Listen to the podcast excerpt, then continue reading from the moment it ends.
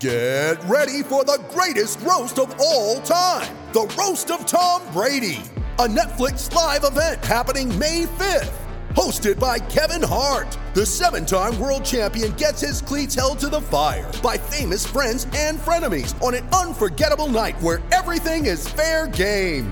Tune in on May 5th at 5 p.m. Pacific time for the Roast of Tom Brady, live only on Netflix. It's only a kick, a jump, a block. It's only a serve. It's only a tackle, a run. It's only for the fans. After all, it's only pressure. You got this. Adidas.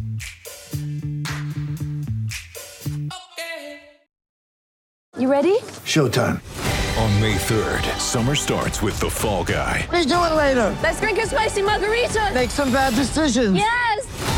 Audiences are falling in love with the most entertaining film of the year. Fall guy. Fall guy. Fall guy. That's what the poster said. See Ryan Gosling and Emily Blunt in the movie critics say exists to make you happy. Trying to make it out? Nope. Because I don't either. It's not what I'm into right now. What are you into? Talking. Yeah. The Fall Guy. Only in theaters May 3rd. Rated PG-13. Why take one vacation with the family when you could take all of them? With Royal Caribbean, you don't just go to the beach. You visit a private island and race down the tallest water slide in North America. You don't just go for a road trip. You ATV and zip line through the jungle. You don't just go somewhere new. You rappel down waterfalls and discover ancient temples. Because this isn't just any vacation. This is all the vacations. Come seek the Royal Caribbean. Ships Registry Bahamas.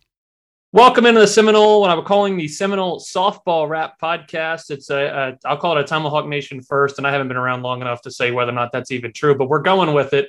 Brian Pellerin here hosting with, uh, you know her as the softball guru, I think, for Florida State that exists on Twitter and anywhere else you can find her. We're excited to launch it, and, and I know, Gwen, I see your smile. I think you're pretty excited too. It's we're going to try and do this every couple weeks, but it's it's a softball podcast. Gwen, welcome in. Excited to have uh, have this going with you, and hopefully this time we can make it a long a long term thing. Yeah, it kind of sucked that last season we did it towards the tail end and an unfortunate end to the season. Yeah, I think we did an ACC preview and then a regional preview and then a fun year that was had by all. Those thing. Uh, so this year we'll start a little sooner. Unfortunately, we were supposed to start last week, but um, to be honest with y'all, I went to Mardi Gras and uh, your boy lost his voice, was sick, and had nothing left in his voice. So apologies to Gwen. She was ready to go a week ago, and I, I was just like, hey. I didn't get to go to Mardi Gras. Well, there you go. Yeah, that's it's it's uh, you know the New Orleans guy's got to go back and make a fool of himself every year, but uh, we we're going to talk Florida State softball. Uh, the goal is every other week. Um, you know, obviously life is going to possibly get in the way here and there, but we're going to do our best to make sure you get something every other week uh, whether it's interviews, post game recaps, or, or, or, something fun. I think this will be the general format. Gwen and I just kind of discussing what's happened, what hasn't happened, um, and what's next. And I, I, think the easiest way to start this as episode one is what's been happening. I know our goal was to do it after the the uh, St. Pete Clearwater Is it invitational. I think is what they're going with over here in my area in Tampa Bay region. Um, so far, I think Gwen, you and I were talking about it beforehand. It's been a okay start to the year. Three weeks in now. They started on the 9th. It's the 26th as we record this. Uh, entered last week number six. They're 15 and three. Wins over three ranked teams Arizona, Arkansas, ULL. Losses to Longwood, number two, UCLA. And well, I guess they were number one just a minute ago, but they were number two when they played, whatever. And, uh, number 12, Alabama nothing I think that feels overly terrible, but nothing that I think makes you feel overly great. And I think kind of treading water with what, what our expectations were. Yeah, I I feel like I had a little bit higher expectations going into the season, and then collectively everyone's expectations died a little bit when we lost to Longwood. But I still think there's a great outcome. It's still just February; it's not even March yet, so definitely no cause for concern in my eyes. Yeah, I think when I went through the schedule to look at it earlier, I saw lost to Longwood, and I was like, "Yeah." I was like, "Oh, okay. Well, then uh, maybe not that great." And then I looked, started looking at the numbers and rankings, and I was like, "No, this is still a really good team. I recognize a lot of the names. I, I, you know, looking through stat wise, Um, you know, they do look mostly middle of the pack in everything. They're slugging the ball seems to be the one thing, but then like you look at slugging percentage, like I said, is really high, but you look at their runs isn't very high. Yeah. Um, it just feels like I don't know. I mean, I guess that's kind of the way to put it is not terrible, not bad, which I guess you don't really want to peak in February. Yeah, that's true. I feel like our offense is probably our strongest suit right now. Like you would think pitching would be because we have seven different pitchers and obviously Kat Sandercock back. But I do feel like Yeah. pitching is probably the weakest point right now. And hitting isn't that much stronger, but it's definitely the strongest point. Well, I guess we can break kind of look lineup by line, uh, lineup by lineup, or, or kind of side of the ball here on, on, on each. end. I, I think it probably makes sense to start in the circle with, with Kathryn Sandercock and and the rest of that uh, group there. I, I looking through earlier, it looks like they they're trying a lot of arms or have a lot of arms. I, I guess how does that how is that really working out for them? I it's an interesting position to be in, probably if you're Coach Alameda, because you've never really had seven arms before. Like you've probably had three at best. Um, and I right now, like we see this with the batting order as well as the pitching lineup. Like she's not afraid to take anyone out. Like there was a game Mac started, I believe it was the UCLA game.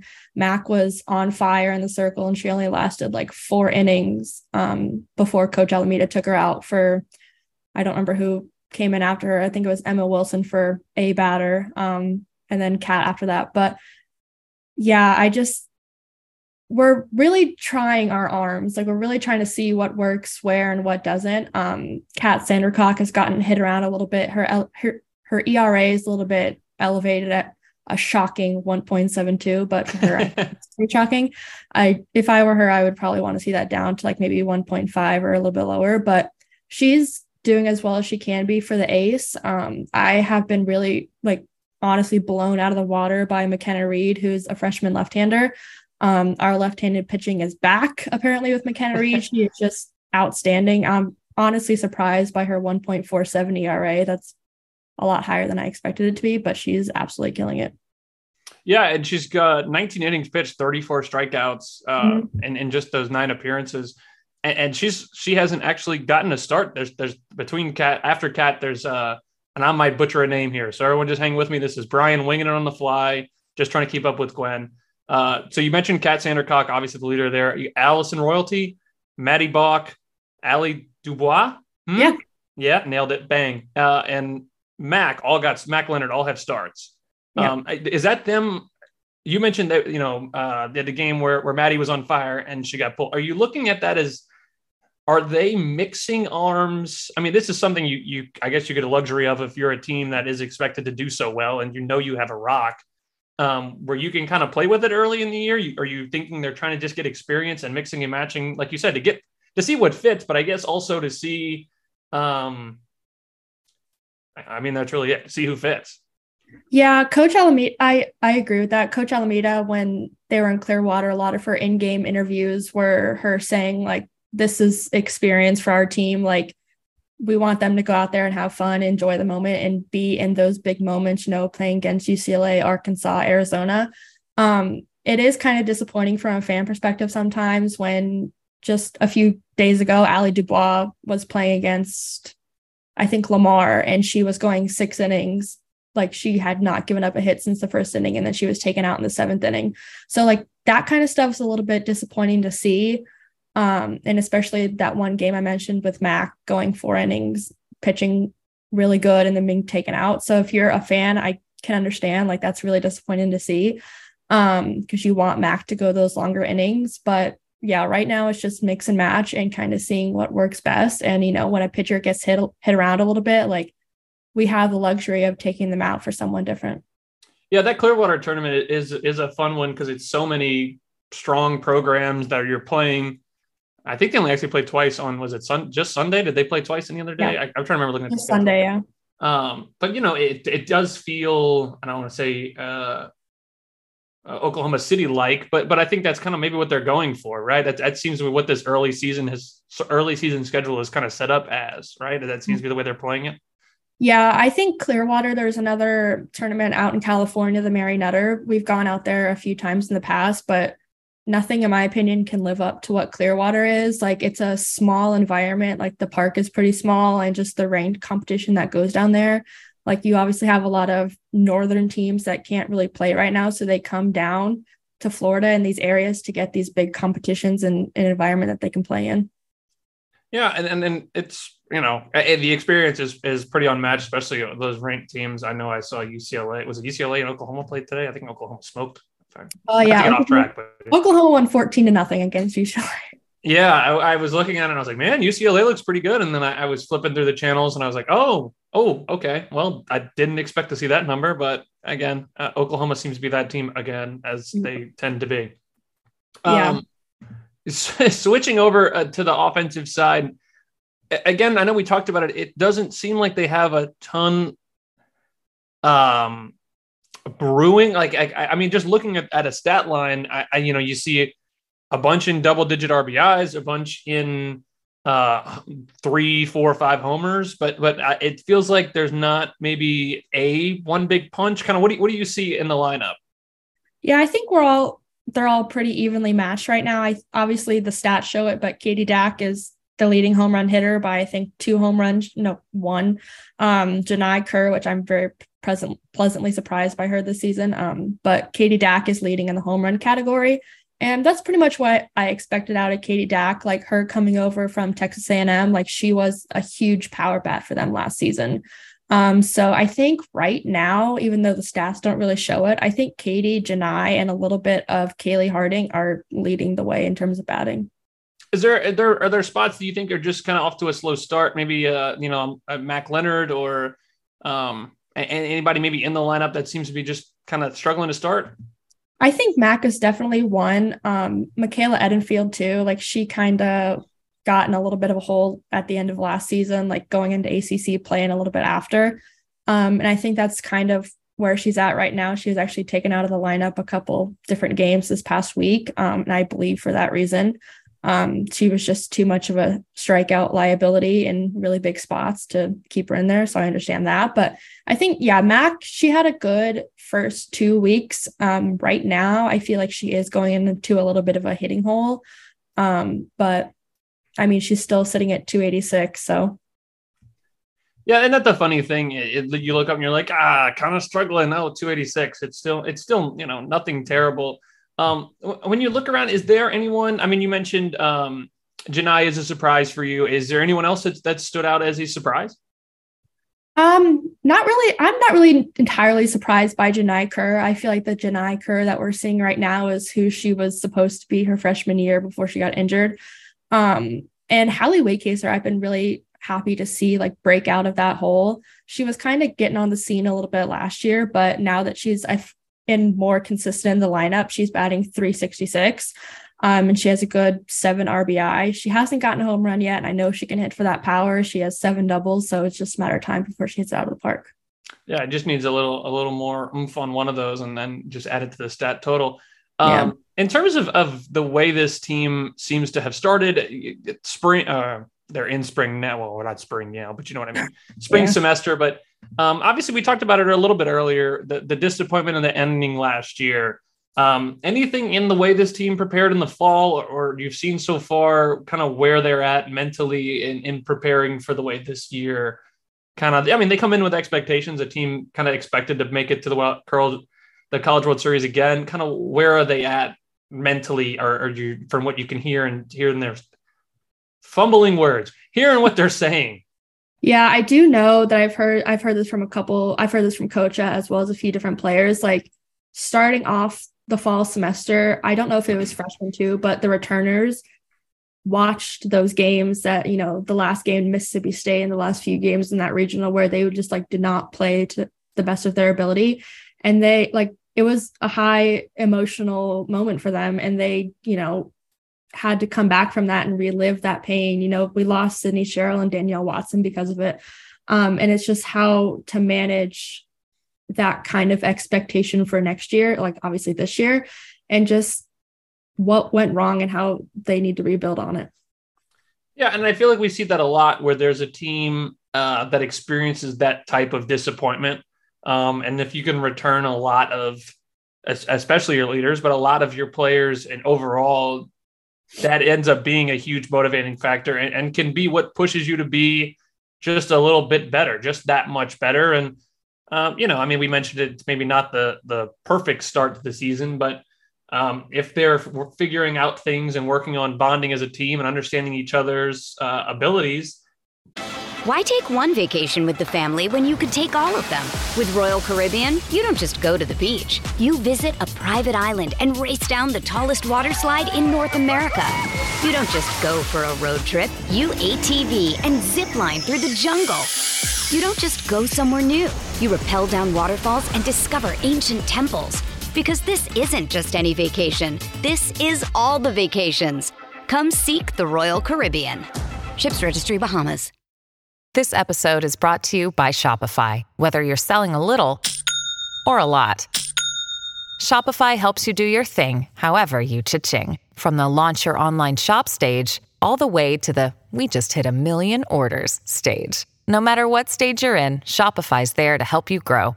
Sign up for a $1 per month trial period at shopify.com slash special offer, all lowercase. That's shopify.com slash special offer. Maybe that's just slightly the difference when when the time comes, when that postseason run comes. Yeah, I do know. Um, going back to Katie Dack, she has only been on campus since January. So before this, she was at Texas A&M still and back home in Colorado, and they've talked about this on the TV broadcast a lot. But like, she's obviously the newest person on the team and it to the team it feels like she's been there the entire time and like she hasn't really miss, missed a beat and that's because her as well as the team and the coaches like put in that work to get to know each other so that when she's in these situations where she needs to come up big for her team which she has already like she's prepared and that her team trusts her to do that yeah that's that's uh, uh, impressive to come in that late and be able to turn that around that quickly um, I feel for her having to leave. I mean, or congratulations to her for getting to leave Texas A&M. That's awesome. Um, my sister went there and my brother-in-law, so it's just a deep joke at them that they'll never ever hear. um, regardless, looking ahead in, in the season, um, they've got another series here this weekend. It, it looks like they're turning to host a, another one of these tournaments. They're calling what I got it the Dugout Club Classic. I look it up. Uh, UMass, Colgate, Georgia Southern, Colgate again, Georgia Southern again another one of these kind of rotating tournament type things. Um, anything stand out? Do you know anything on any of these teams or anything to watch for? You're concerned with any of that sort of stuff? I out of these three teams, I haven't done my like weekly research on them yet, but just from what I know about these three teams, they're not like the best. Um, UMass historically hasn't been that good um, since like the early 2000s. I, I think our biggest competition is Georgia Southern. Um, actually, fun fact Georgia Southern is the third team um, that we're facing in the last like two weeks that have a FSU transfer on their roster. Um, Troy was one, and then North Florida was another, which I just think that's a little interesting fact. But um, yeah, Georgia Southern is probably our biggest competition. But with the way that this last weekend turned out, like, yes, we won all games that we played, like four or whatever. Um, there were times when you're like, I don't know if they're gonna win this, um, just because like they let the first team, the other team score first, and like they have that lead for most of the game. We have to come back, or we have a certain lead and we let them chip into it to where it's like one or two runs. Um, so I hope that we don't play down to these comp- these competitors. I feel like that's a little bit of what happened these last couple weeks. Um, but I think UMass, Colgate, and Georgia Southern are good teams to get quality runs in and like get good wins. Yeah, get the confidence flowing, feel strong before you end up next weekend heading to Oklahoma State and then match up with Oklahoma right thereafter. Obviously, that's a big weekend. Um, I don't want to look too far ahead, but we are doing every other week, so that would probably hit every other week. Looking at yeah, that would be every other week for us. So uh, do you know anything about Oklahoma State off the top of your head? We didn't talk about talking about this in advance, so I don't want to put you on the spot, but uh, currently listed number four team in the country. Yeah, Oklahoma State was also in Clearwater, and they were, I think, one of two teams with UCLA where they left Clearwater undefeated. Um, they had a really absolutely wild game with Virginia Tech one morning, um, and they were just trading home runs. I think like all their runs came off the home run ball. Um, but I think their pitching staff has gotten a little bit deeper. They obviously have Kelly Maxwell, who's been their ace. Um, and they brought over an Alabama transfer in uh, Lexi Kilfoyle.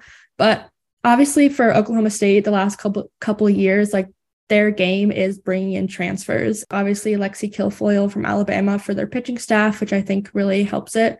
Um, outside of Kelly Maxwell, um, they have, I believe, 17 or 14 newcomers overall, including freshmen. So, like, that's an insane amount of people. Um, but Rachel Becker is the Purdue transfer who is holding it down at second base, and she's leading um, their team in batting average. I believe she leads off um, in their batting order. So she's a really solid person for them to have at the top of their lineup. And if you're FSU going into that game, like obviously you can't really sleep on any leadoff hitter, but I think Rachel Becker is especially dangerous. Um, and they have a, a, freshman, Tallen Edwards, who's sitting right behind her in terms of batting average. Um, but they also bring in Megan Bloodworth um, from Alabama. She was a freshman last year. She transferred over with Lexi Kilfoyle. Um, she's sneaky good. She help she holds down third base and she's like I don't know if she has an error on the season at third base. So defensively, Megan Bloodworth is like really good.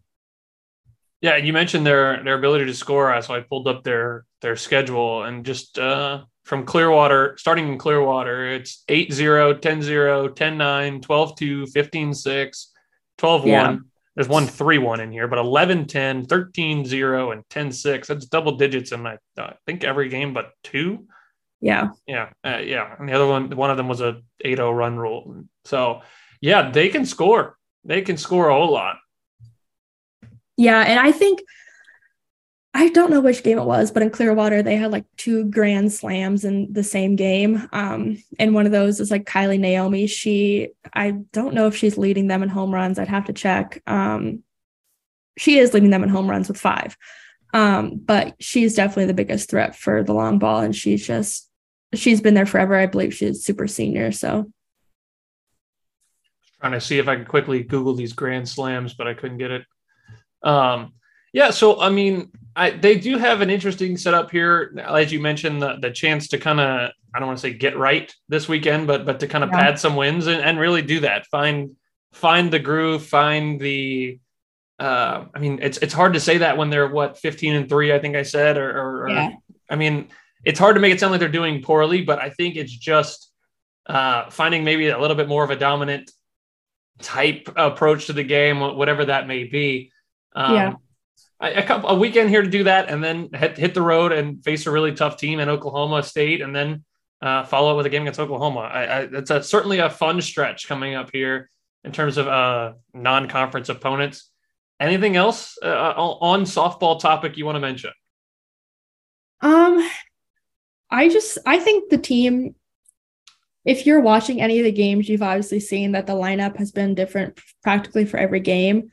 Um, and that like obviously goes along with who's playing where defensively. And I, I will say I think Christina Hartley is our best third baseman right now. Um, Katie Dack, I don't know if Katie Dack's gotten that time yet, but she can be in third base.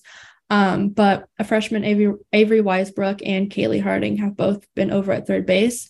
Um, I think Christina Hartley is our best chance over at third base for the defensive side of the ball. Um, and it's just kind of plugging and playing from there a little bit. But I, am pleasantly surprised with Christina Hartley overall. I believe she got her first home run in Clearwater of her career. So I think Christina as well as Hallie Wacaser are two players that I would look out for, um, just in terms of you know they're more experienced now. They haven't really got the opportunities in the past, but this is their year to get those opportunities. Oh well, and uh, more to watch for. Uh, Gwen, I appreciate the time, and obviously I'm going to try and as we go through the season listening to you, I'll get smarter and, and obviously following you on Twitter, which is what's the handle? It's at OK Gwen, O K A Y G W Y N. So go ahead and follow Gwen. I'm already there, and you think I think everyone could. Uh, you'll get the occasional lightning and and uh, other other FSU sport tweets, but it's largely softball and and all those sort of things. Uh, and obviously, again, I'll make this not interviewing Gwen for 20 minutes as we go along the season, where I pick up things and, and get smarter things to you.